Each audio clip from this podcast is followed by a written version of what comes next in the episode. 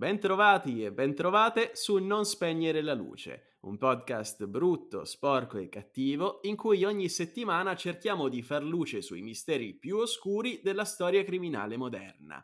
Io sono Michele Dinnella e potreste conoscermi già per altri podcast come Storie di Tenebra o come Inverno Nucleare e ad accompagnarmi in questo viaggio nella mente criminale, come sempre, c'è Giacomo Giaquinto, attore e autore del podcast Storie Alternative. Oggi abbiamo non una, ma ben due ospiti. Loro sono delle giovani criminologhe, hanno conseguito un master di secondo livello in scienze forensi presso la Sapienza di Roma, ma soprattutto scrivono per la pagina Instagram e Facebook Conversazioni sul crimine. Diamo il benvenuto a Laura De Camillis e ad Anna Candelora. Ciao ragazze, grazie per essere qui con noi. Ciao, ciao a tutti. Buongiorno a tutti. Bene, bene, prima di iniziare ci tenevamo a ringraziare tutti coloro che sono già entrati a far parte del nostro nuovo gruppo Telegram e se anche voi desiderate interagire direttamente con me e con Giacomo, come sempre, e commentare insieme la puntata della settimana, trovate il link per iscrivervi in fondo alla descrizione di questo episodio. Ma bando alle ciance perché torniamo a bomba sull'argomento della puntata perché se- questa settimana tratteremo un caso che ha fatto parlare per anni e che fa parlare tuttora l'opinione pubblica italiana. Come avrete già capito dal titolo, sto parlando del famoso delitto di Perugia, ovvero dell'omicidio di una giovane studentessa inglese durante il suo Erasmus in Italia nella notte di Halloween del 2007. Anche se i veri protagonisti di questa vicenda giudiziaria, come vedremo, saranno altri Sto parlando, ovviamente, della coinquilina americana di Meredith, Amanda Knox, e del suo fidanzatino di origini pugliesi, Raffaele Sollecito. Giacomo, ti va di parlarci di questo caso? Sì, io innanzitutto ne approfitto per ringraziare tutti coloro che stanno ascoltando Non spegnere la luce, stiamo facendo ottimi numeri, io sinceramente non me l'aspettavo, quindi vi ringrazio. Ringrazio tutti gli amici del gruppo Telegram su cui stiamo eh, intavolando dei bellissimi discorsi dedicati anche molto al mondo del cinema e tra i vari discorsi che abbiamo trattato ce n'era anche uno legato alla al mondo mediatico che circonda il mondo criminale, il giallo. Ecco, questo caso credo si presti perfettamente a quello di cui discutevamo sul gruppo e che in realtà abbiamo spesso ripetuto anche nelle altre puntate di Non spegnere la luce, attraverso una frase che venne pronunciata da Donato Carrisi, celebre autore di straordinari thriller tipo Il suggeritore, per dire il suo più famoso, ovvero che la gente ricorda più gli assassini che le vittime, perché gli assassini vendono. E questo è un caso che ha venduto parecchio proprio grazie ai protagonisti, colpevoli o innocenti che fossero in quel periodo o adesso. Parliamo del caso di Meredith Kircher. Chi era questa ragazza? Beh, questo caso è diventato famoso anche per le sue dinamiche e Meredith era una ragazza di Southwark, Londra, quindi siamo nella contea del Surrey, una delle zone più antiche di Londra che tra l'altro vi consiglio di vedere e frequentava l'Università di Leeds, dove ehm, si stava specializzando nel corso di laurea in studi euro- europei. Come giustamente ha già detto Michele, si trovava in Italia per l'Erasmus e c'era arrivata nel settembre del 2007 per completare il corso. Da qui parte tutta quella vicenda che tutti noi conosciamo come l'omicidio, il delitto di Perugia. Già perché la sera del primo novembre 2007, nell'appartamento che Meredith condivideva con altre ragazze, una statunitense e due italiane, che a detta delle future ricostruzioni quella sera erano assenti, venne assassinata. Il primo rapporto compiuto dall'autopsia svela che la morte è intervenuta a distanza di non più di due ore dall'ultimo pasto e qui cominciano già i primi problemi. A seguito di 47 coltellate subite, però le testimonianze riportano che le testimonianze delle ragazze che avevano trascorso il pomeriggio in compagnia della vittima ehm, ammisero che la donna aveva cominciato a mangiare, quindi a consumare il pasto serale, in un orario che terminava con le 19.30, già perché anche sull'ora della morte, come poi le nostre ospiti sapranno spiegarci ancora meglio, abbiamo una serie di diatribe. Perché la morte venne stabilita all'inizio eh, in un orario che andava tra le 21 e mezzanotte per poi essere cambiata secondo la ricostruzione della difesa che venne accolta dalla sentenza, dalla prima sentenza d'appello avvenuta nel 2011, invece tra le 21.30 e le 22.30. L'orario più indicativo eh, fu una media ponderata, ovvero le 22.15. Però abbiamo già una, un incrocio spigoloso all'interno di questa vicenda. Vi avverto, ce ne saranno parecchi. Beh, probabilmente è una storia che avete sentito tante volte, perché la sera in cui avvenne il delitto, come se fossimo all'interno probabilmente di un film di Carpenter dedicato ad Halloween, una donna che era residente in via Sperandio ehm, ricevette una telefonata anonima in cui le dicevano che era presente una bomba nel suo bagno. Lei ovviamente si era agitata e chiamò la polizia che giunse tra le 21.45 e le 22. Ehm, orario in cui, secondo le prime ehm, indiscrezioni e indicazioni, è associabile all'omicidio. La polizia compì le indagini di rito ma non trovò nulla, ma la mattina seguente la stessa signora consegnò alla postale due cellulari che aveva ritrovato la mattina del 2 novembre ma erano stati abbandonati nel giardino della sua abitazione. Le informazioni che vennero ricavate dai cellulari portarono gli agenti della polizia di Perugia proprio a casa di Meredith Kircher. Andarono lì alle 13 per portare eh, i cellulari alla proprietaria che era proprio la vittima, ma quando arrivarono trovarono all'esterno dell'abitazione proprio due dei protagonisti, forse i due più grandi protagonisti di questa vicenda, Amanda Knox, che era la, una delle coinquiline statunitense di Meredith Kircher, e un suo amico italiano con cui una relazione era iniziata da poco, si calcola circa una settimana, Raffaele Sollecito. I due partirono con le dichiarazioni e le loro dichiarazioni saranno il vero e proprio copione di questa sorta, di questa thriller mediatico che non ha avuto solo eco a livello nazionale, ma anche e soprattutto internazionale. Vi dico solo che all'interno delle illazioni o meno che vennero fatti venne citata anche Hillary Clinton, non la prima arrivata. Um, Amanda Knox e Sollecito dissero che avevano trovato il vetro di una finestra rotta e la porta di casa aperta e temevano un furto. Erano in stato di attesa e avevano anche informato ehm, le altre coinquiline che erano state allertate proprio da Amanda Knox. Quando i carabinieri entrarono in casa, eh, avvisati ovviamente dalla postale, si allarmarono per la presenza di sangue nel bagno e siccome constatarono l'assenza di Meredith, e il fatto che la porta della sua camera fosse chiusa, la sfondarono. Avvolto da un lenzuolo, diver- da un piumone in realtà, con diverso sangue che andava a formare una chiazza intorno proprio alla zona del letto, venne ritrovato il cadavere della ragazza. Da qui parte tutto ciò che potremmo eh, definire la base su cui si è fondato poi successivamente anche il progetto con i diversi ricorsi e le scarcerazioni che vedremo in seguito, perché Amanda Knox venne portata in questura per essere sentita come persona informata sui fatti e solo in seguito accusata del delitto. Questo è molto importante, ehm, il motivo per cui lei viene portata per la prima volta in questura, perché sarà parte della difesa e dell'accusa sulla presenza o meno di un avvocato durante la sua deposizione.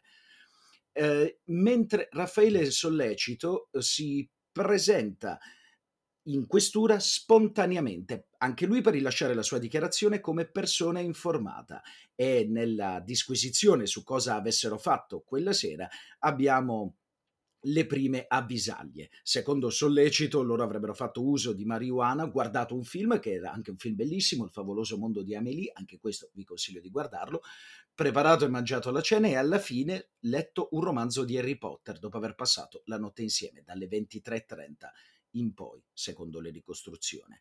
S- ehm, questo sarebbe accaduto mentre la vittima veniva uccisa in via della Pergola. Eh, ma secondo le perizie che furono svolte anche sui computer, in questo caso su quello di Sollecito, la perizia informatica, era rimasto acceso il suo computer tra le 18.30 fino alle 5.30. E i computer di Meredith e Amanda invece, e qui nascono la prima sequela di errori, furono invece danneggiati durante le analisi informatiche dagli inquirenti. Da qui parte l'interrogatorio di Amanda Knox e subentra un altro personaggio all'interno della storia. Parliamo di, del proprietario del locale in cui Amanda era solita lavorare ogni tanto, ovvero il caso di Patrick Lumumba. Secondo le dichiarazioni, che poi in realtà vennero ritenute false, lui si trovava sul luogo del delitto la sera dell'omicidio e abbiamo un problema di traduzione. Forse ricorderete che in un'altra delle puntate di Non spegnere la luce, un errore di traduzione constò un processo eh, che fece parlare più o meno tutta l'Italia.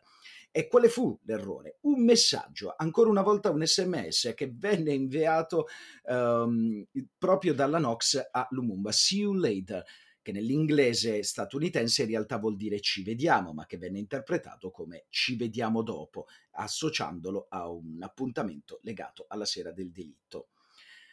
Proprio la conduzione dell'interrogatorio venne discussa ehm, proprio per l'assenza di un avvocato e qui ritorna il processo mediatico, ovvero la stampa inglese e statunitense, occupandosi di ciò che era accaduto, iniziò a uh, svolgere una serie di speculazioni, ma erroneamente, perché confondevano durante le loro eh, diciamo disquisizioni il sistema legale americano con il sistema legale italiano. Per cui secondo eh, la legge è prevista la registrazione o la presenza di un avvocato solo quando si tratta di detenuti o quando si è considerati ehm, indagati proprio per un omicidio o per un, per un crimine.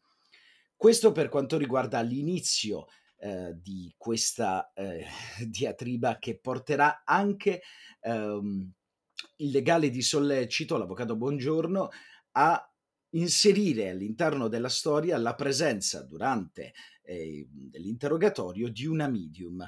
Secondo ciò che è stato detto, Amanda Knox fu pressata da una stranissima medium nella stanza della polizia di Perugia e una medium non ci deve essere in una stanza della polizia. Questo per quanto disse il legale nel 2015. E anche questa, secondo eh, i difensori della correttezza dell'inchiesta, che furono molto utili, diciamo, in questo caso, eh, sarebbe stata un'altra grave inesattezza perché dai verbali sembra che la presenza di una medium non ci fosse assolutamente. Questo per cominciare a, eh, diciamo, a parlare di quelli che sono stati i protagonisti di, ehm, di questo processo, a cui si unisce anche un altro eh, personaggio dal passato molto difficile, ovvero Rudy Gede, oppure Rudy Herman Guede se vogliamo utilizzare uh, un altro tipo di pronuncia rispetto a quella ivoriana che era nato da una famiglia cristiana, il padre praticava la poligamia, ma cui in realtà era stata diagnosticata, e questa è la cosa più importante, una forma di dissociazione, ovvero una tendenza alla rimozione alle costruzioni di personalità e anche il sonnambulismo. Ehm, aveva avuto una serie di eh, problemi e venne istradato in Italia il 6 dicembre del 2007 e sarà un altro dei eh, protagonisti eh, di questa storia, in particolare per quello che succederà dopo, ovvero eh, successivamente alla condanna in primo grado di Gede e al processo a Knox e a Sollecito vennero condannati rispettivamente quindi Amanda, Raffaele Sollecito e Ghede a 26, 25 e 16 anni di reclusione. Rudy Ghede, che aveva optato per il rito abbreviato, venne condannato per concorso in omicidio e violenza sessuale dalla Corte di Cassazione, prima sezione penale, il 16 dicembre del 2010. Si dibatté al processo su uh, diverse eh, situazioni, tra queste Un'altra di cui ci siamo occupati nelle nostre puntate di Non spegnere la luce, ovvero gli scenari rituali, perché era la notte seguente a quella di Halloween e il PM che si occupava delle indagini ehm, aveva già avuto la sua buona parte nel caso del mostro di Firenze e infatti cominciò a sostenere la pista della setta che però non venne mai appurata. A questo si aggiunse un altro elemento carnevalesco al processo, ovvero eh, il fatto che era stato rinvenuto un costume da vampiro usato dalla vittima di recente e poi ritrovato eh, nella sua camera. Abbandonata questa pista venne ehm, diciamo, preposta la pista del gioco erotico che verrà portata avanti anche successivamente perché eh, si associò all'omicidio ehm, l'eccesso eh, di violenza e se voi andate a leggere i verbali o comunque poi ce ne parleranno eh, i nostri ospiti viene utilizzata anche la parola di ehm, concupidigia quindi l'utilizzo di tutte espressioni che rientrano nell'ambito eh, della sessualità.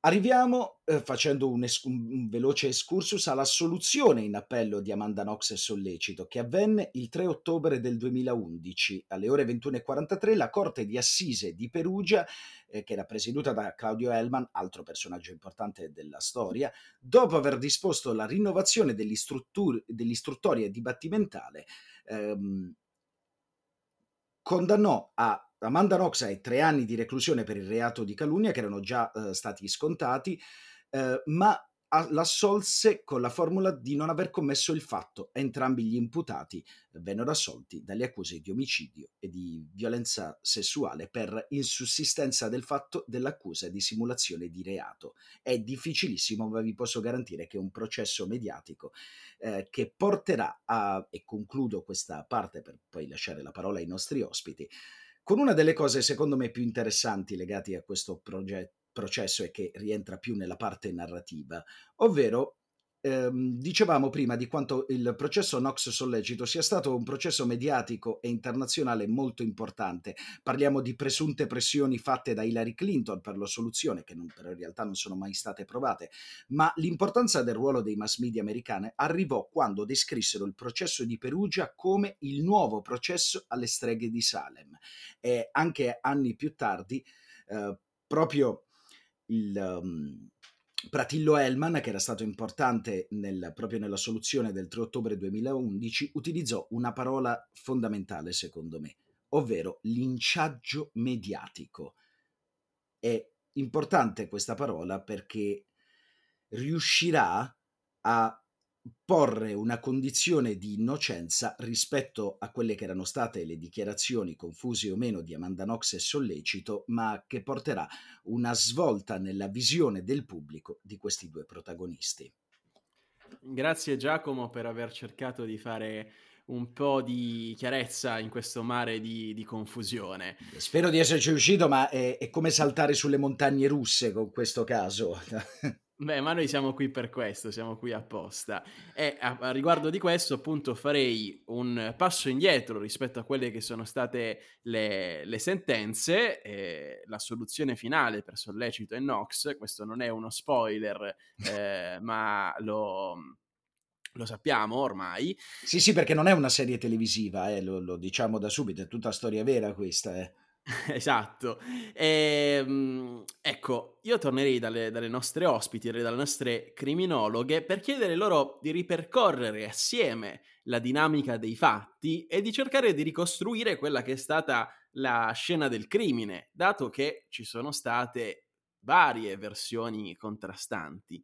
E allora in particolare chiederei, eh, per iniziare, alla nostra Laura De Camillis, eh, si è trattato secondo te in origine di un'aggressione a sfondo sessuale oppure di un gioco sessuale finito male? E da qui partiamo con la ricostruzione dei fatti. Allora, premessa, diciamo che è un caso molto complicato perché nel momento in cui tu hai un, uh, un, una, diciamo, un pubblico internazionale e questo viene anche sottolineato dall'ultima sentenza della Corte di Cassazione che assolve gli imputati ehm, per, i, per, i fatti ascritti. Ehm, diciamo che eh, emerge anche leggendo le sentenze, poi ovviamente eh, vivendo il processo, perché il processo è stato pubblicizzato e ehm, i telegiornali nostri internazionali, programmi di informazione hanno trattato, c'è stata quasi una sorta di accelerazione, un, un, una, ehm, dobbiamo concludere le indagini, eh, rinviare sicuramente qualcuno a giudizio perché è un caso troppo eclatante. Pensate che, cioè, come avete già sottolineato, non erano solo coinvolti gli Stati Uniti d'America e eh, eh, il Regno Unito, ma anche la Costa d'Avorio, ma anche il Congo, perché Patrick Lumumba era congolese, è congolese, quindi sostanzialmente abbiamo una, mm, diciamo, un pubblico internazionale che osserva gli inquirenti di Perugia. Ora, per tornare alla domanda principale, può essere un'aggressione a sfondo sessuale, può essere un gioco erotico finito male. Ora, onestamente, leggendo le sentenze e diciamo facendoci un'idea di quella che poteva essere la scena del crimine, tendenzialmente io escluderei quasi nella totalità delle ipotesi che fosse un gioco erotico finito male.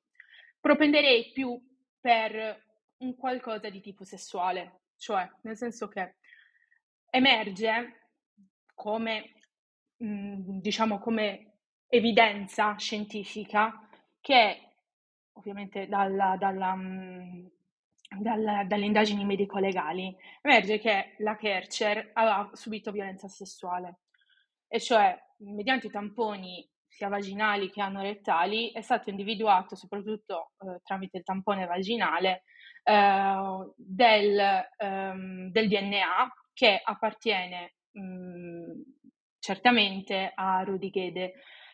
Questo, eh, questo aspetto risulta essere essenziale, nel senso che nel momento in cui eh, si trova um, del, del, del, DNA um, in, nelle parti genitali, eh, è ovvio che si, um, si, tratta di violenza sessuale. Aspetta Nel un attimo, Laura, perché ti fermo, ti fermo, perché ehm, c'è un dettaglio che non abbiamo citato, cioè il fatto che si tratti sì di DNA di Rudy Guedè all'interno della, delle parti intime di, di Meredith Kercher, eh, ma si tratta non di materiale simile non allo sperma, esatto. bensì di materiale epiteliale, cioè eh, esatto. di, sono cellule da cellule, esatto, che provengono dalle dita probabilmente di Ghedè. Esatto, Quindi esatto. Da, da, qui nasce si... la, la mia domanda, e cioè ci sono delle versioni circostanti. Giacomo ci ha raccontato la versione di Amanda Knox e Raffaele Sollecito, che affermano quella sera di essere stati a casa di Sollecito a guardare un film e di essere rientrati poi uh, da, da Amanda in via della Pergola soltanto la mattina dopo.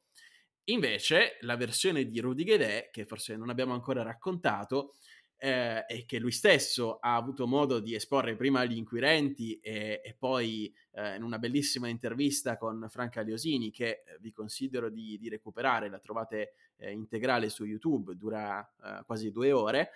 Eh, lui racconta che insomma c'era stato del tenero tra lui e la Kercher già la sera prima, uh, appunto era Halloween, quindi ci sarà stata una di quelle serate universitarie eh, che tutti conosciamo. Eh, e quindi in occasione di questo ci sarebbe stato un bacio eh, tra eh, Ghedè e la Kercher che si sarebbero dati appuntamento poi a casa della stessa Kercher la sera successiva. Quindi la versione di Ghedè sarebbe appunto che lui eh, si trovava in atteggiamenti insomma intimi con eh, Meredith eh, a casa appunto di Meredith eh, che sarebbe poi dovuto scappare in bagno per qualche minuto a causa appunto di eh, un problema intestinale e eh, quando poi eh, sarebbe, avrebbe sentito dei rumori, delle urla, mentre appunto era in bagno con il suo iPod, con le cuffiette ad alto volume, e quando sarebbe uscito si sarebbe trovato di fronte eh, due figure, in particolare una figura di un uomo armato di coltello che appunto lo avrebbe persino ferito. E poi Ghedè sarebbe scappato dalla casa e addirittura poi scappato addirittura dall'Italia eh, e sarebbe andato in Germania dove poi attraverso eh, un sotterfugio, una chiamata Skype con un suo caro amico, la polizia appunto di, italiana è riuscita a rintracciarlo e, e poi a, a, portarlo insomma sotto misura cautelare di nuovo in Italia. Quindi questa eh, era secondo me indispensabile eh, raccontarla la versione di Ghedè per appunto tornare alla nostra domanda, cioè come è andata quella sera? Qual è stata la verità sulla scena del crimine secondo te Laura? Eh, allora, la verità, eh, sono molto onesta, è veramente complicato stabilirla, perché eh, tu giustamente racconti una versione che è plausibile. Cioè, tu dici, Gede, Gede mh, dice che eh, avevano già avuto un, un, un rapporto sessuale, mh, completo, non completo, non ci è dato saperlo in questo caso.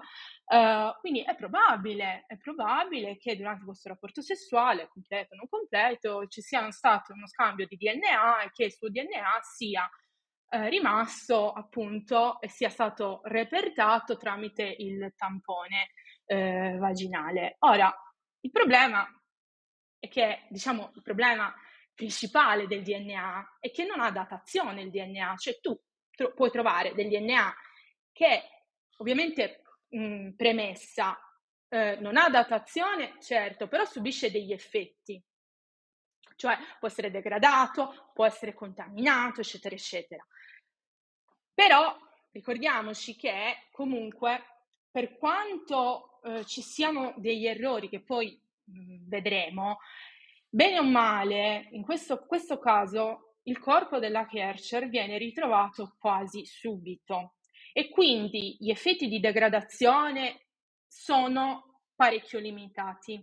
Ora, per tornare, come è andata? Come è andata? Eh, io credo che mh, mm, non lo si possa sapere se non dai diretti interessati o dal diretto interessato, perché anche qui in questo caso c'è chi parla, che è stata, di, mh, mm, c'è chi parla mh, mm, e dice che è stata l'azione di un unico individuo, c'è chi dice invece che è stata l'azione di più individui. Ora, cerchiamo, cerchiamo di, di, circoscrivere la domanda. Le, cerchiamo di circoscrivere le, la domanda allora.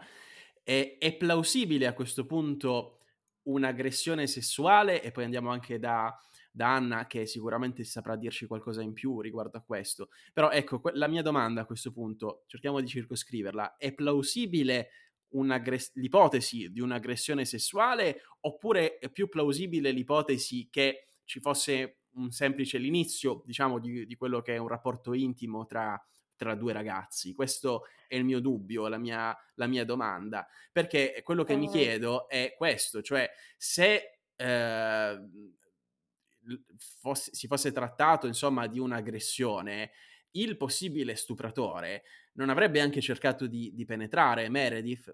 Perché limitarsi, insomma, a eh, penetrarla attraverso l'uso delle dita? Dimentichiamo che in questa, in questa, diciamo, limitarsi all'uso delle dita, dimentichiamo che qui c'è un problema, nel senso che due testimoni avvertono e anzi testimoniano proprio in processo che si sente un urlo.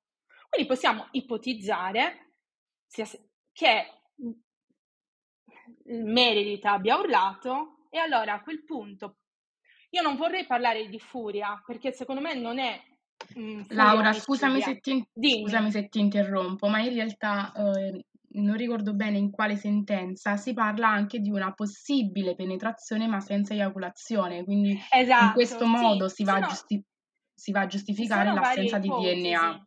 Sì, esatto. Ciò che mi preme dire sono... è che, scusami, ciò che mi preme dire è che prima Michele chiedeva cosa è successo in quella stanza. Purtroppo noi non potremo mai sapere cosa è successo in quella stanza, anche perché è diversa quella che è la verità processuale e la verità storica. La verità storica esatto. possono conoscerla soltanto i presenti. La verità processuale è che sono stati assolti due degli imputati e condannato uno, ma con la, la condanna in omicidio in concorso con ignoti, perché la situazione, la scena che si è verificata non poteva certamente essere compiuta da una sola persona. Tra l'altro, nell'ultima Cassazione mh, viene ben evidenziato che la Nox era presente in casa, cosa che lei invece non, uh, non dice, insomma. Quindi ciò che mi preme dire appunto è questo, che non sapremo mai la verità storica, quello che è successo in quella stanza.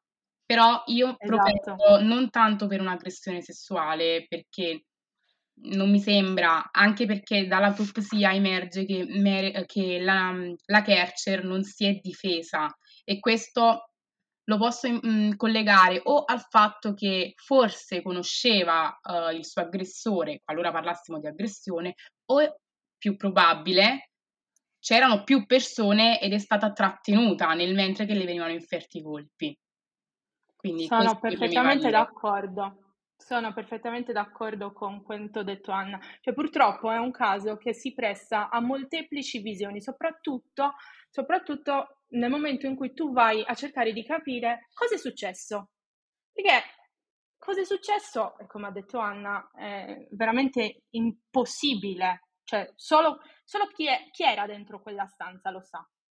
Eh, ragazze, ma io sono entrato a gamba tesa così perché immagino che tutti da casa si stiano facendo questa domanda e quindi ho rappresentato un po' la voce della persona comune. Eh, mi piace poi fare anche il ruolo del, dell'avvocato del diavolo, ma sono assolutamente d'accordo con voi. Alla fine bisogna tenersi a quella che è la verità eh, delle sentenze, eh, di più, molto di più non possiamo dire. Però ecco, io penso che possiamo farci delle domande, questo eh, sicuramente. E una di queste appunto riguarda proprio eh, questa vicenda, perché eh, secondo me, nella mia opinione personale, è vero che ci sono state diverse influenze, ci sono stati diversi venti che hanno travolto gli inquirenti italiani, sia da parte statunitense soprattutto, ma anche da parte della famiglia di Meredith e quindi da parte inglese, eh, dei tabloid appunto britannici, eh, e poi c'è stata anche la politica italiana, perché eh, ricordiamoci che Ghedè è una persona di colore, è immigrato tra l'altro dall'Africa, eh, e quindi anche nei suoi confronti ci sono stati Uh, dei pregiudizi o quantomeno delle cose che sono rimaste poco chiare. Per esempio si è fatto molto leva, come ci raccontava Giacomo, sulle sue vicende pregresse, lui è un ragazzo di poco più di vent'anni all'epoca al, del 2007 de, della, della, nostra vicenda, che eh, purtroppo aveva già avuto dei precedenti, era stato trovato eh, in un asilo aveva passato la notte in un asilo, si era, si era, introdotto in questa struttura, in questa scuola primaria dell'infanzia ed era stato trovato armato di coltello e non si sa se questo coltello sia stato eh, utilizzato dalla polizia per incastrarlo, non si sa che cosa stesse facendo lì in quell'asilo.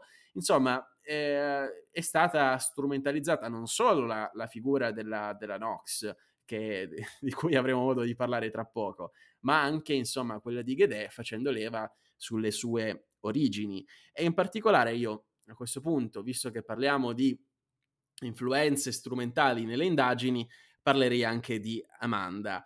Perché, ecco, passiamo alla versione di Amanda, proviamo a proiettarci dall'altra parte.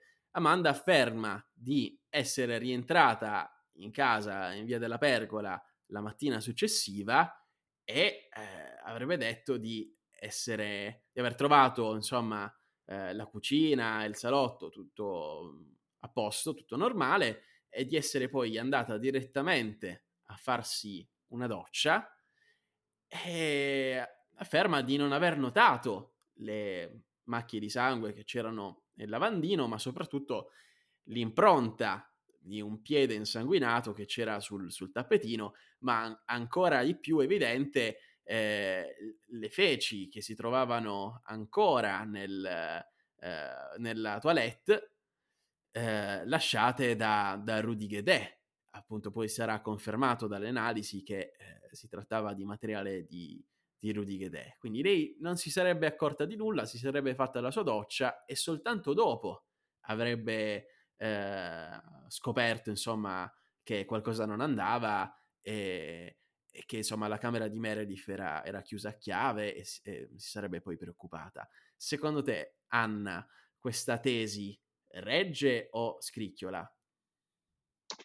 Eh, in realtà le versioni di Amanda sono tantissime, quindi scricciola parecchio, perché poi lei inizialmente dice che arriva in casa, eh, trova la porta aperta e pensa che possa essere stato perpetrato un furto, però nel mentre fa una doccia, poi però decide di chiamare la sua coinquilina e dire guarda c'è una finestra rotta, mh, mm, forse è successo qualcosa non si pone il problema del perché c'è la porta di Amanda chi- di, uh, della, della Kercher chiusa, quando le altre conquiline dicono che non era suo solito chiudere la porta.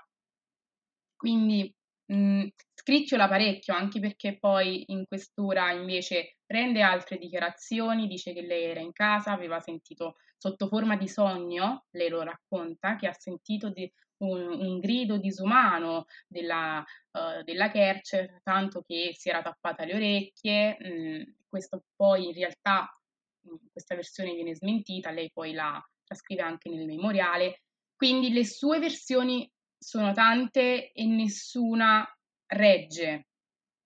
Se proprio esatto, si parla, si parla, di numerose confessioni ritrattate da, da parte di Amanda, però ecco eh, la, la, risposta da parte dei legali eh, della sua parte è che ci siano stati anche degli abusi da parte della polizia, eh, che lei sia stata tenuta numerose esatto. ore sotto interrogatorio, che sia stata anche maltrattata, sia stata colpita alla nuca da, da diversi schiaffi, con, eh, le sia stato parlato sol- esclusivamente in italiano, eh, le uniche parole in inglese che gli venivano dette erano appunto remember, remember, come dire insomma eh, ricordati, fatti tornare la memoria, però ecco, le sue versioni sono contrastanti e sono tante, tanto che poi sarà condannata per calunnia. Esatto, anche per quanto riguarda uh, la calunnia, uh, in realtà lei dice che sotto pressione ha fatto un nome perché si sentiva troppo sotto pressione per il modo in cui uh, è stato condotto l'interrogatorio. Quindi credo ci siano stati molti, l'abbiamo detto, molti, molti errori e uno di questi è proprio le modalità di ascolto della Kercher, ma um, della Nox, scusami, ma anche de, di sollecito, insomma. Esatto, uh, l'unico perché... appunto che volevo fare è che lei non ha notato, cioè uh, nel momento in cui fa la doccia utilizza il bagno che ha a disposizione con la Kercher, quindi lì c'è solo del sangue ma non le feci di Gede che in realtà sono nell'altro bagno, dove lei però passa le nota e va via. Anche qui mi viene da dire, ma strano. strano. Cioè, strano. se io vado in bagno e trovo delle feci mhmm, dove vivo con le mie coinquiline, posso un po' a dire, ma guarda queste, ma poi tiro, il, tiro lo sciacquone e vado via. Lei poi invece esce fuori con sollecito perché pensa che possa essere stato perpetrato un furto ed è lì in attesa fuori, senza neanche io, senza neanche controllare, insomma, ma manca qualcosa effettivamente? Cosa, cosa è successo? Credo sia questa la prima azione da fare, insomma. Esatto, esatto, ma a complicare il quadro c'è un altro dettaglio, oltre a quelli che, che hai elencato tu, Anna, e ti ringrazio, perché ehm, ci sarebbe un coltello a casa di Meredith e di Amanda che risulterebbe mancante e che sarebbe stato ritrovato poi presso casa di Sollecito. E quindi ne abbiamo, ne abbiamo accennato prima. Voglio chiedere invece alla nostra laurea, la, Laura, che ruolo ha avuto Raffaele in questa vicenda? È stato tirato in mezzo oppure ha avuto appunto un ruolo attivo?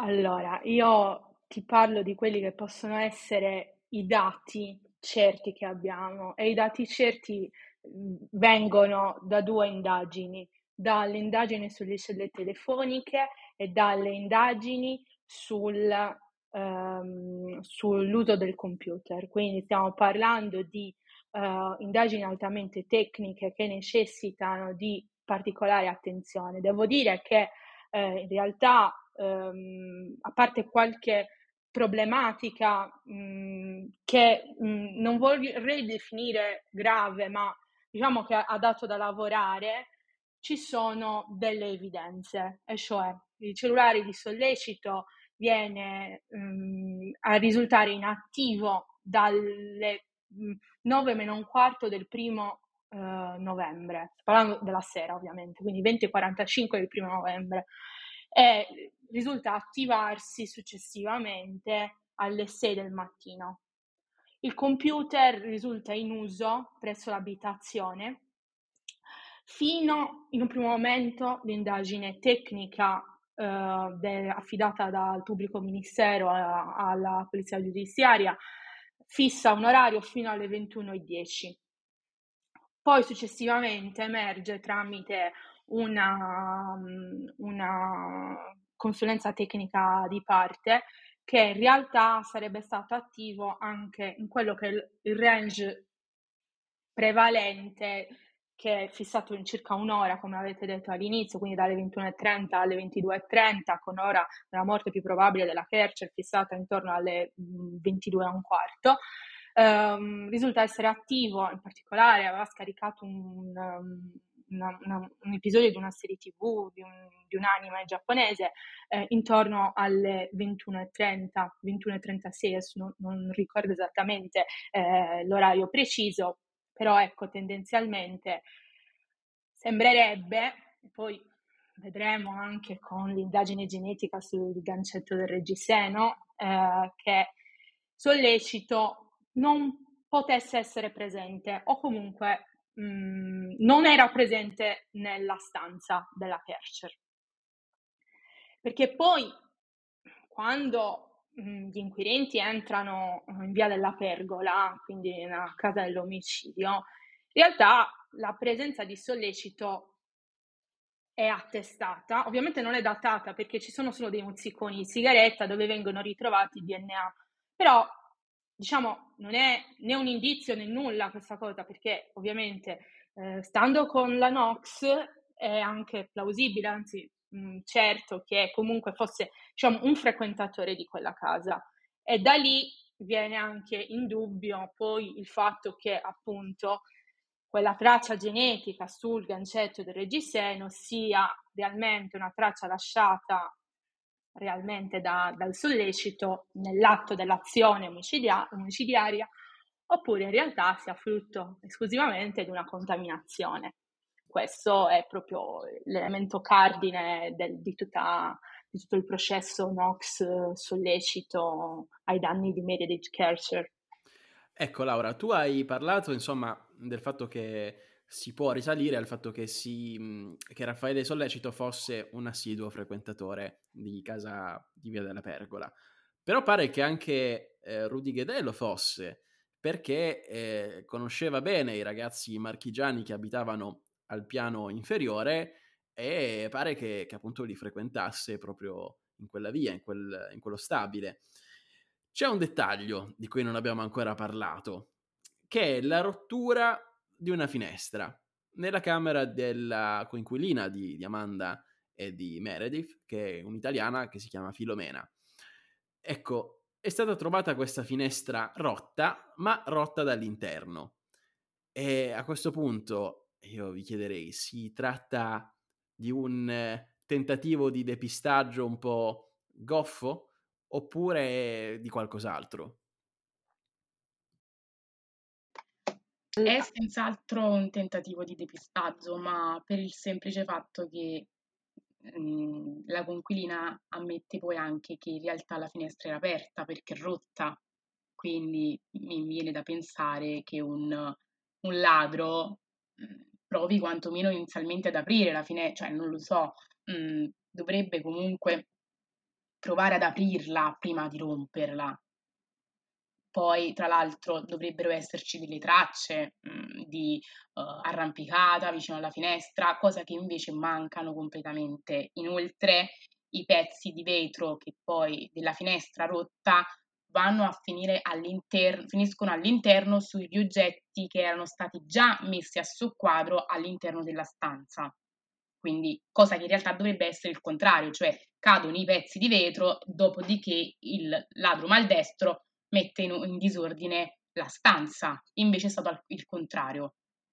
Ecco, Quindi... io vi ho portate su questa strada per farvi una domanda eh, di, di, riflessione, appunto, quasi alla, alla Detective Conan, perché eh, si è eh, appunto all'inizio si è cercato di portare le indagini verso appunto un ladro che poi si sarebbe trasformato anche in un aggressore sessuale e poi in un omicida. Però eh, questa ipotesi riesce difficile da, da, confutare. È più probabile invece, e lo chiedo anche a voi questo, che eh, la, l'assassino sia entrato dalla, dalla porta principale o aveva le chiavi oppure è stato fatto entrare. Voi cosa ne pensate? Guarda, non c'è dubbio che sia entrato dalla porta principale tornando alla finestra rotta, cioè la Romanelli, Filomena, la, la coinquilina, dichiara ed è certa, lo dichiara tantissime volte, sia in sede di indagini preliminari, sia al GUP, sia in, in sede di, di, interrogatorio, d'udienza, che la finestra, allora, questa finestra è fatta, c'è il vetro della finestra, proprio quella finestra con, col vetro, e poi ci sono le persiane persiane di legno e il legno si gonfia. E quindi lei dice che faceva molta forza a chiudere le persiane, quindi le aveva solo accostate. Ma per toglierle, diciamo, dalla, dal davanzale, doveva fare forza. Quindi lei sostanzialmente dichiara che era impossibile, improbabile che dall'esterno si potesse entrare nella sua stanza. E quindi torniamo a ritroso, cioè se non può scappare. Tra l'altro, come ha detto Anna, non ci sono tracce all'esterno. Cioè, novembre, la notte tra il primo novembre e il 2 novembre era anche una notte molto umida. E tant'è vero che la polizia giudiziaria, quando arriva lì per le proprie indagini, si sporca di fango.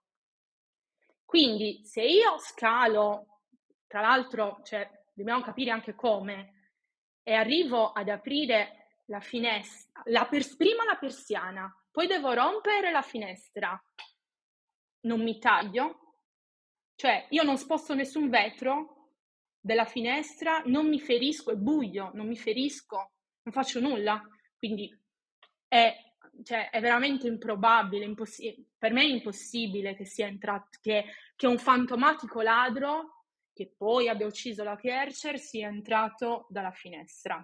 Per me è stato fatto entrare, stato fatto entrare, non si sa come, cioè è stato fatto entrare dalla Kercher perché lo conosceva, oppure è stato fatto entrare da qualcun altro perché lo conosceva. Questo è il dilemma.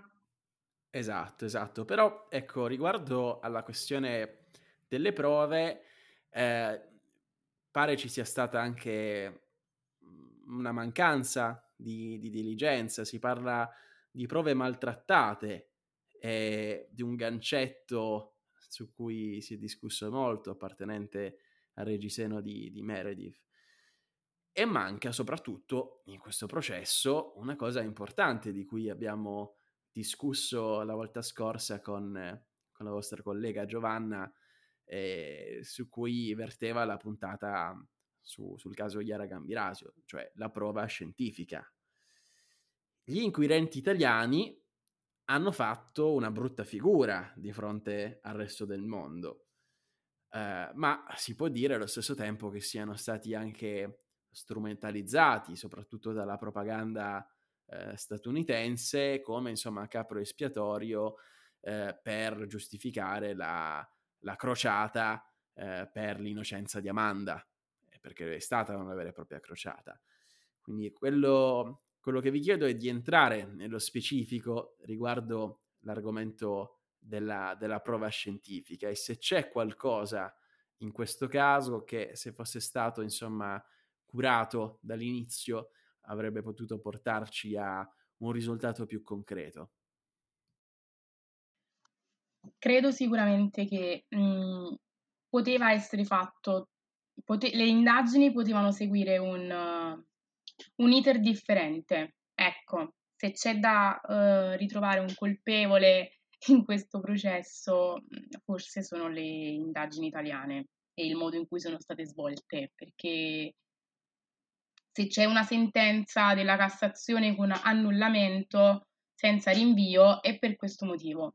Ora, non sto dicendo che la NOx e, uh, il sollecito uh, non dico, non, vo- ecco, non voglio uh, dare colpe e non voglio, non voglio mh, mm, dare colpe né altro, ma le indagini sono state svolte con un pressappochismo assurdo.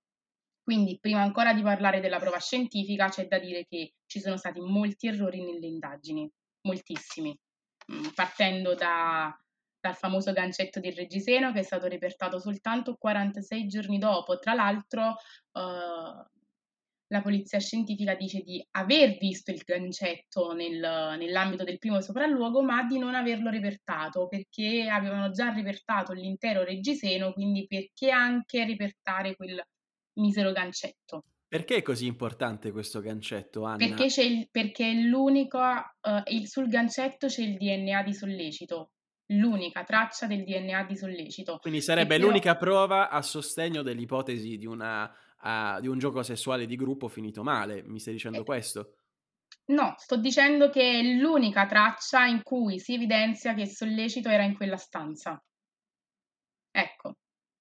E quindi... Tra l'altro, scusa Anna, tra l'altro sottolineo una cosa importante, la Cassazione, annullamento con rinvio, quindi quella del 2015, la Cassazione fa un ragionamento, secondo me, eccelso, cioè vedete il gancetto, non lo repertate e davvero non vi, non vi sovviene il dubbio che sia proprio l'unica parte, cioè quella meccanicamente più probabile dove si possa, perché si apre, perché i gancetti si aprono, dove si possa trovare del DNA. Tra l'altro, questo, questo pezzetto di, di, di reggiseno è stato tagliato, quindi c'è un'azione di, di, un, di, un'arma da punta e da taglio, perché poi la, la Kercher verrà appunto, eh, appunto uccisa con delle, delle, delle, lacerazioni che sono riconducibili all'arma da punta da taglio. Quindi questo reggiseno viene tagliato e voi non lo repertate. E infatti, cioè, per tornare alla, alla cosa principale, si parla di caduta di professionalità degli inquirenti che hanno svolto le indagini. Esatto, parliamo, torniamo da Anna e parliamo della prova scientifica invece. Ok, mm, innanzitutto nella, in questo caso soprattutto il giudice ha fatto a critico affidamento rispetto alla prova scientifica, nel senso che c'è del DNA, quindi io eh, delego la soluzione del mio giudizio in quanto giudice e la responsabilità della decisione a quella, a, al DNA, alle indagini genetiche svolte e alla prova scientifica. Quindi mh, mm, ha un po' sostituito anche quello che è l'esperto, uh, il perito nell'ambito del processo, ergendosi, quindi si è un po' uh, nominato peritus peritorum, cosa che in realtà non è, perché la prova scientifica deve essere liberamente valutata, altrimenti è prova legale, cosa che invece il nostro ordinamento ha, rinunciato, ha abbandonato da tempo. Inoltre, mh, mm, quindi, innanzitutto, la prova scientifica non è prova regina. Mm, mi viene anche un po' da pensare, col, mm, come prima hai citato, il caso Iara Gambirasio, anche lì vi è del DNA e sulla base del DNA si è costruito l'intero processo, andando quindi ad, a, fare, a, determinare nella, nei confronti della prova scientifica un credito incondizionato di autoreferenziale attendibilità. Se, tra l'altro, eh, il DNA era poco, si parla di um, poco DNA tale da non poter verificare, quindi in, falsi, in, caso di falsi positivi. In questo caso non c'è stato modo di sottoporre il campione ad ulteriori accertamenti. Tra l'altro, quindi non soltanto la prova scientifica non è prova regina, ma soprattutto se poi le indagini genetiche sono svolte in violazione delle prescrizioni in violazione delle prescrizioni dei protocolli in materia di repertazione e conservazione, a questo punto salta completamente l'impianto accusatorio. Mm, I reperti clamorosi sono innanzi il reperto 36 e il reperto 165, quindi come abbiamo detto il coltello da cucina eh, ritrovato eh, a casa del sollecito e il gancetto di Reggiseno che è stato repertato 46 giorni dopo. Tra l'altro la difesa di, uh, del sollecito ha mostrato queste foto dove si vede che, si, um, che, questo gancetto, prima di essere repertato, viene passato di mano in mano uh, mh, tra i vari agenti, tra l'altro con i guanti sporchi, perché c'è anche tutto il problema dei guanti che non venivano cambiati. Quindi... Esatto, io quando parliamo di questo caso, eh, mi sembra che tutte le parti cerchino di tirarlo dalla giacchetta per portare acqua al proprio mulino. Eh, perché noi abbiamo parlato delle incongruenze nelle, nelle confessioni di Amanda, eh, per esempio, del fatto che lei abbia accusato Lumumba e poi sia stata uh, a sua volta condannata per calunnia nei suoi confronti.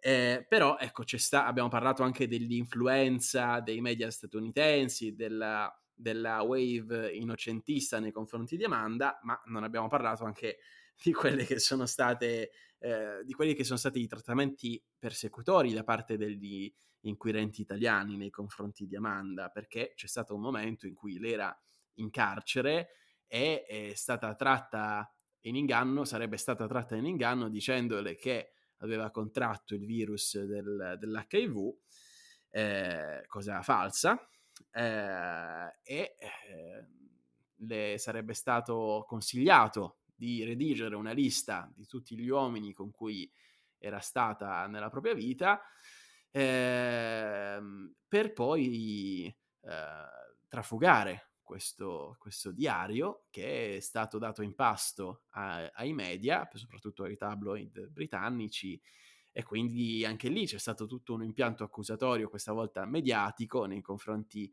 di Amanda, eh, che è stata definita col soprannome eh, molto popolare Foxy Noxy, che è diventata insomma un po' la donna diabolica, la femme fatale, e, e quindi si è costruito un mito su di lei. Voi di questo cosa, cosa ne pensate? Vi siete fatti un'idea? Per quanto mi riguarda è pura follia tutto quello che è successo ad Amanda Knox, in aperta violazione di quanto sancito dalla Costituzione. Cioè, si è innocenti fino a prova contraria, fino all'ultimo grado di giudizio. Quindi tu sei innocente fino a che la Cassazione non dice tu, Amanda Knox, hai ucciso Meredith Thurcher.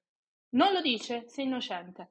Poi tutta questa cosa del, cioè la questione del, del, dell'HIV in aperta violazione di quello che è la, la privacy, cioè io mi domando, e forse sono anche molto dura, però mi domando, ma davvero? Do- cioè, si doveva da- davvero accadere così in basso?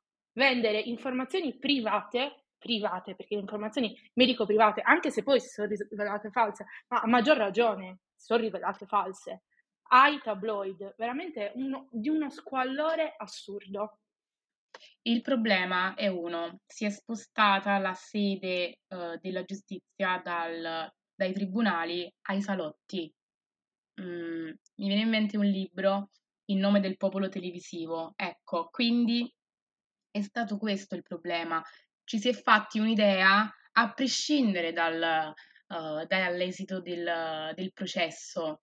Mm, per il popolo italiano, per lo più, uh, Amanda Knox era colpevole perché, mm, ecco, Foxy Noxy con questi occhi penetranti, uh, poi aveva avuto molti uomini proprio in base a questo elenco di persone uh, tratto tra l'altro con l'inganno, che veniva contrapposta invece alla figura uh, della Kercher, angelica, uh, dedita allo studio. Quindi è un po' questo che si è sbagliato e che continua ad essere sbagliato perché c'è questo eccessivo interesse nei confronti di questi casi di omicidio uh, particolarmente efferati uh, che necessitano il, mh, mm, di un urgente colpevole da, uh, da riempire di insulti, uh, di proprie opinioni. Uh, quindi quello che è successo alla Nox, colpevole o meno, è sbagliatissimo perché noi non siamo giudici e noi non siamo paladini della giustizia italiana. Assolutamente, mi Tra trovate d'accordo sulla questione del processo mediatico e adesso parleremo, tu hai citato un pezzo di letteratura Anna, adesso andremo dal nostro Giacomo Giaquinto che ci parlerà anche della filmografia attorno a questo caso, però la mia domanda, eh, vado più nello specifico, è questa per voi. Eh, avete l'impressione che gli inquirenti italiani abbiano avuto fretta di chiudere le indagini e di chiuderle nei confronti di una colpevolezza, soprattutto di Amanda Knox e anche di Raffaele Sollecito, oppure questa rimane una mia impressione?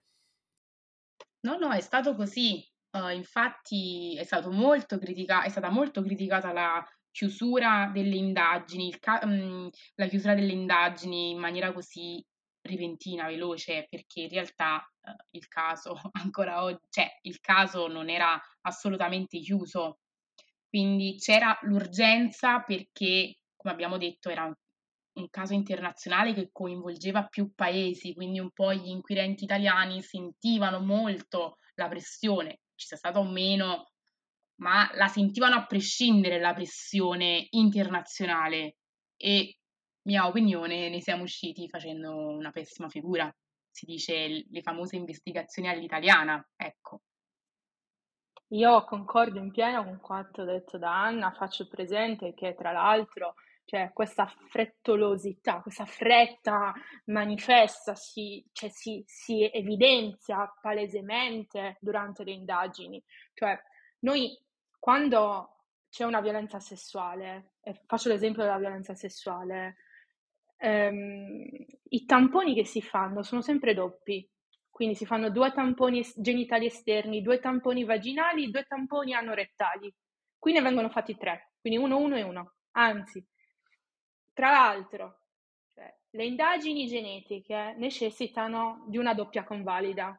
Addirittura qualche esperto, tra l'altro proprio in questo caso, parla di terza convalida, cioè tu devi ripetere l'indagine almeno tre volte, due, tre volte, devi avere la conferma di quanto detto. Ci sono il reperto 165, quindi il viaggiatore reggiseno, il reperto 36, siccome era un, una quantità talmente esidu, esigua di DNA, appunto, che eh, viene considerata low copy number, scusate, eh, in questo caso, quindi sostanzialmente ehm, il, il, è stata ripetuta, so- è stata fatta solo una volta. Quindi sostanzialmente noi non abbiamo la certezza che questo DNA sia di identità, di mera, di, ma anche di compatibilità. Sapete, no, la Cassazione quando parla di DNA dice che eh, la, la, compatibilità ha valenza, ha valenza, indiziaria, mentre l'identità ha valenza di prova. Qui non siamo di fronte a nessuno dei due casi. Qui abbiamo del DNA che non si capisce. Ed è la cosa veramente più brutta di questo caso, perché mh, parlando dei colpevoli ci dimentichiamo forse in maniera molto eh, netta che qui alla fine una ragazza è stata uccisa, un'altra persona è stata condannata per concorso in omicidio. Ora, concorso, scusami se ti interrompo, concorso in omicidio con ignoti, cioè quindi ad oggi esatto. se vogliamo parlare mh, non abbiamo raggiunto una chiusura ecco, del caso perché tra l'altro la Cassazione dice annulla senza rinvio, ma non per annulla senza rinvio motivando e dicendo che purtroppo altro non si può fare da un punto di vista investigativo perché i computer sono stati mh, rovinati dalle, dal, dagli inquirenti, dalla, scusatemi, dagli agenti, insomma. Non è possibile fare ulteriori indagini perché purtroppo uh, non, ci, non, c'è più DNA insomma sul gancetto perché si parla appunto di low copy number. Tra l'altro viene messa in discussione, uh, viene messo in discussione il DNA ritrovato sul gancetto perché forse non era sul, già presente sul gancetto, forse il DNA è stato portato per, perché è contaminato, perché non cambiavano i guanti, perché non venivano seguiti i protocolli uh, richiesti nell'ambito della uh, catena, di custodia, um, catena di custodia. Quindi è tutto messo in discussione e la Cassazione annulla dicendo perché altro non si può, senza rinvio, perché altro non si può fare. Parliamo di questo, parliamo di questo. Eh, noi non abbiamo un vero colpevole in questa storia, cioè l'unico condannato è stato Rudy Guedet. Eh, lui continua tuttora a professarsi innocente, anche se è già uscito, la sua pena l'ha scontata. E allora quello che mi viene da chiedermi è perché Rudy Guedet ha chiesto il rito abbreviato. Quindi non è, non è, andato a dibattimento, ha rinunciato insomma al dibattimento. E, se, se, si processa, se si professa innocente, c'è questa eh, perché distonia. l'abbreviato non è no, perché l'abbreviato non è una missione di colpevolezza. Con l'abbreviato io non sto dicendo io sono colpevole. È soltanto... e, perché, e perché era scappato anche Dopo... Eh, perché questa è una delle sue tante versioni che dice che lui poi uscendo trova il corpo di Meredith senza vita, prova a soccorrerla, poi per paura di essere incriminato allora scappa. Uh, perciò mh, purtroppo non, non, le versioni sono troppe e non si viene ad una soluzione finale.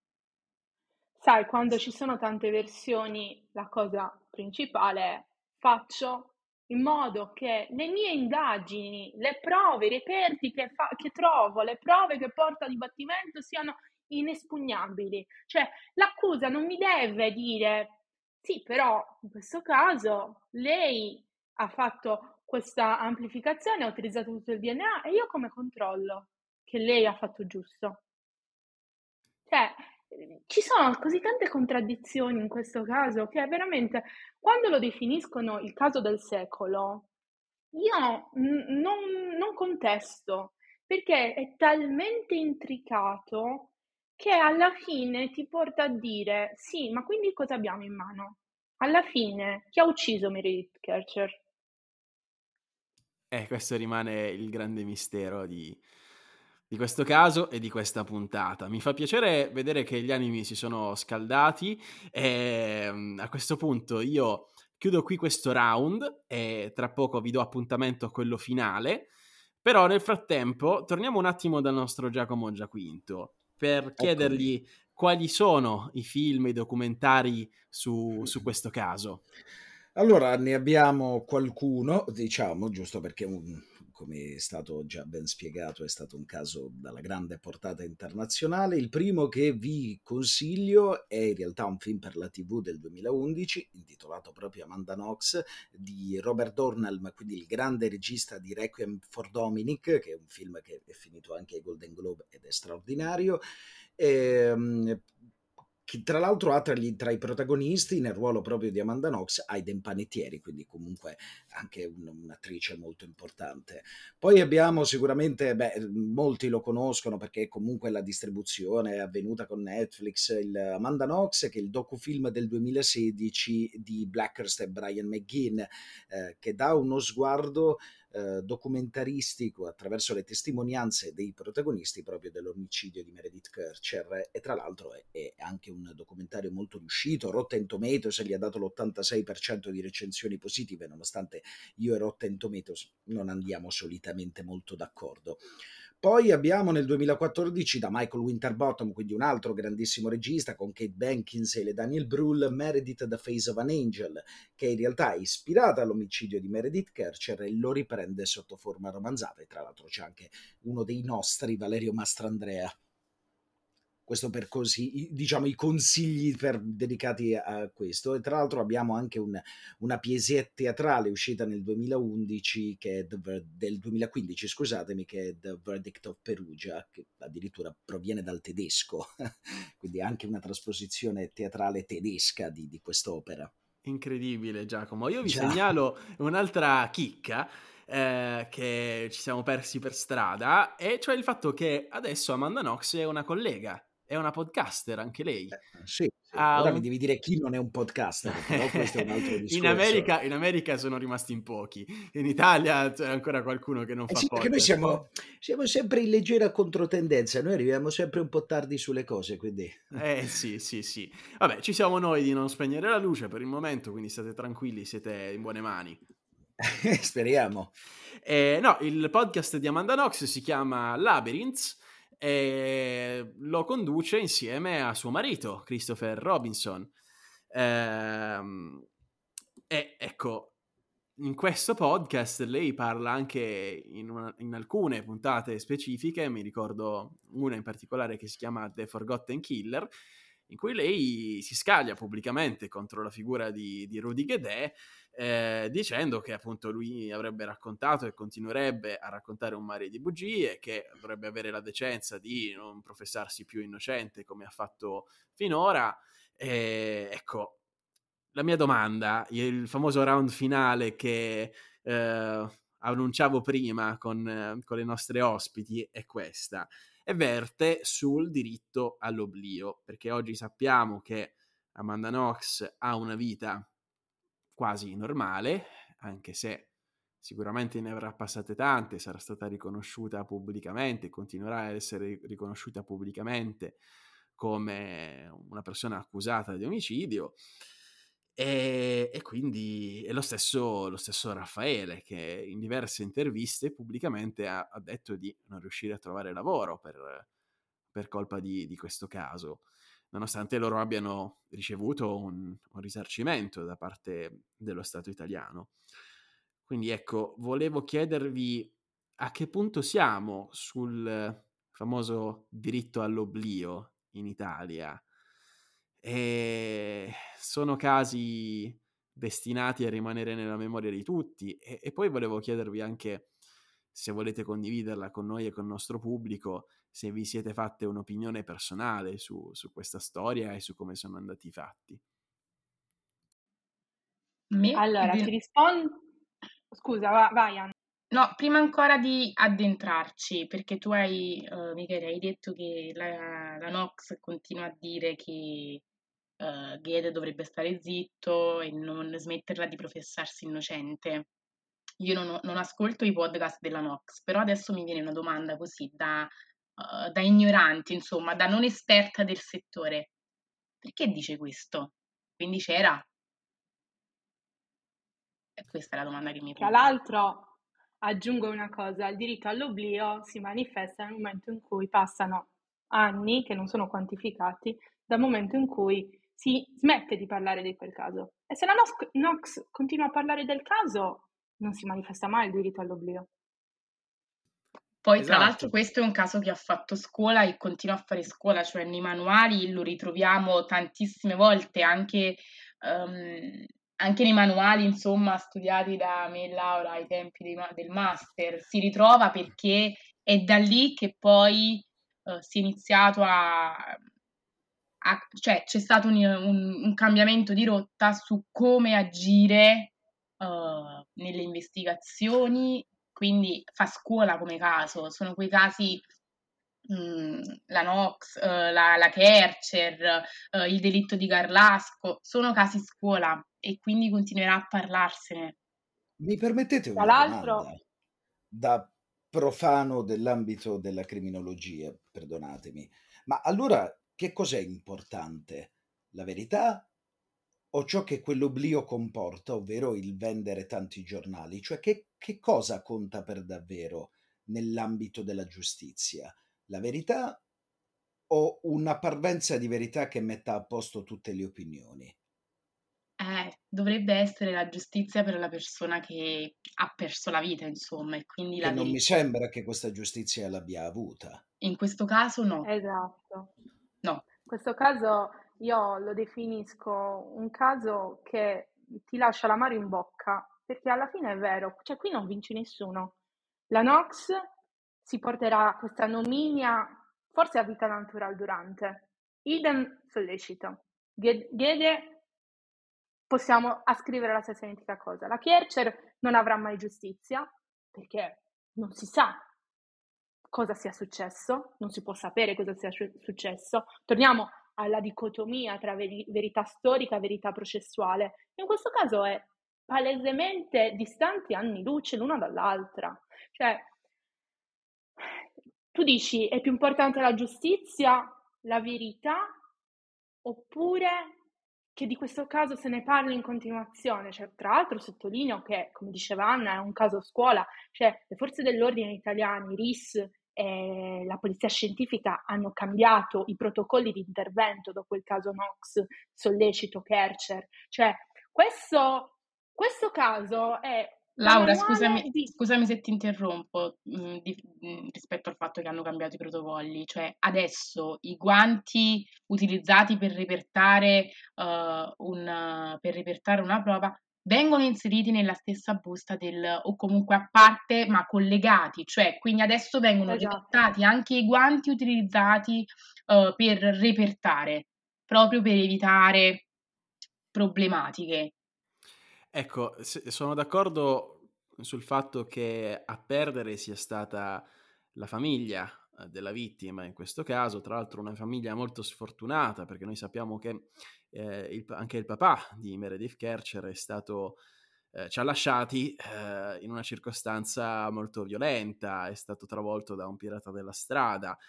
E quindi sì, sono d'accordo e penso che eh, la, la, nomea di cui parlavamo prima, quella che sappia portarla meglio sia proprio Amanda Knox, che su questa vicenda ci ha scritto dei libri, ci, ci ha fatto un podcast, ovviamente parla anche di altro nel proprio podcast.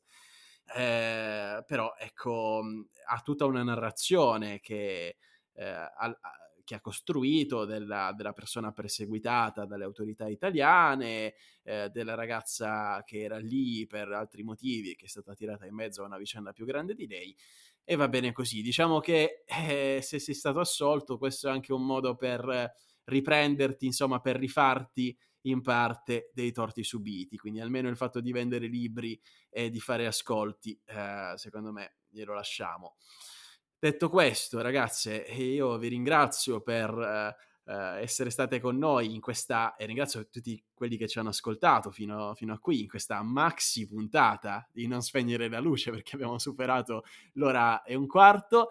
Io spero di riavervi sul podcast eh, e vi ringrazio Anna e Laura e annuncio che sicuramente avremo altre colleghe eh, di conversazioni sul crimine. Grazie mille. Grazie Michele. Grazie, Grazie Giacomo e alla prossima. Alla prossima. E ringrazio anche il nostro Giacomo Giaquinto, ovviamente. Grazie, grazie a tutti voi, grazie. Grazie. Io vi ricordo che potete seguirci, potete commentare con noi questa maxi puntata sul nostro gruppo Telegram di Non Spegnere la Luce. Sono sicuro che le discussioni saranno accese, eh, quindi trovate il link per iscrivervi qui in descrizione. Vi ricordo che se vi è piaciuta questa puntata potete lasciarci una recensione positiva sia su Spotify che su Apple Podcast e soprattutto vi do appuntamento al prossimo mercoledì e vi ricordo nel frattempo di non spegnere la luce.